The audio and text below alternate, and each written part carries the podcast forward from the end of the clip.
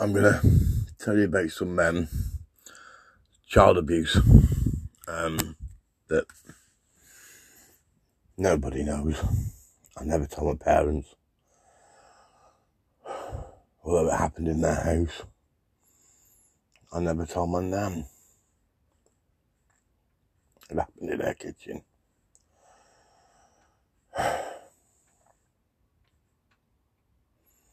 The first one was,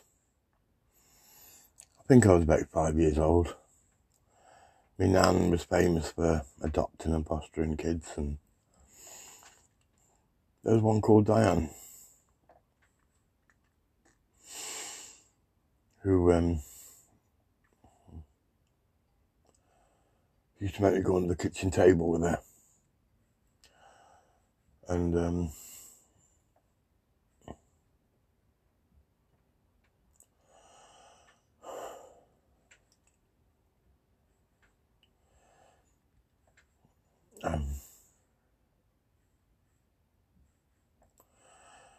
two things um,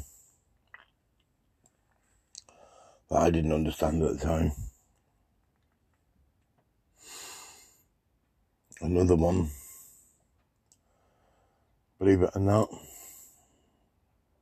was my half sister. I walked in one day and um, she was watching porn on the telly that mum and dad left left around.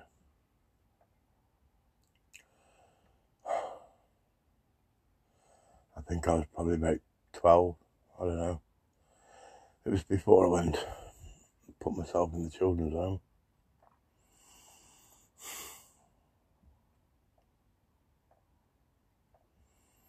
She made me do things that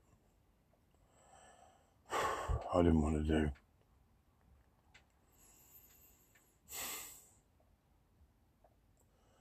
Then I had a cousin that would stay overnight every now and then and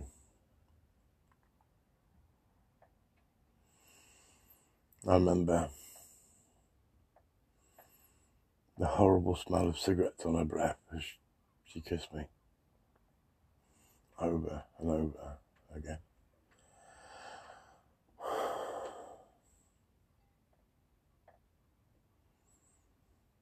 These images haunt me. And I've never, I've never told anyone.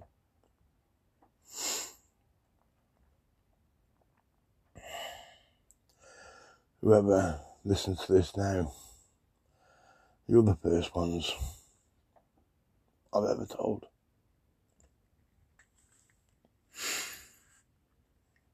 Tonight, cutting and allowing the blood to run free just because it makes me feel better. It helps my CPTSD.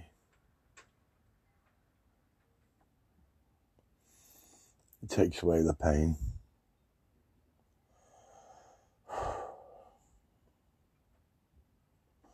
Tonight I can't sleep.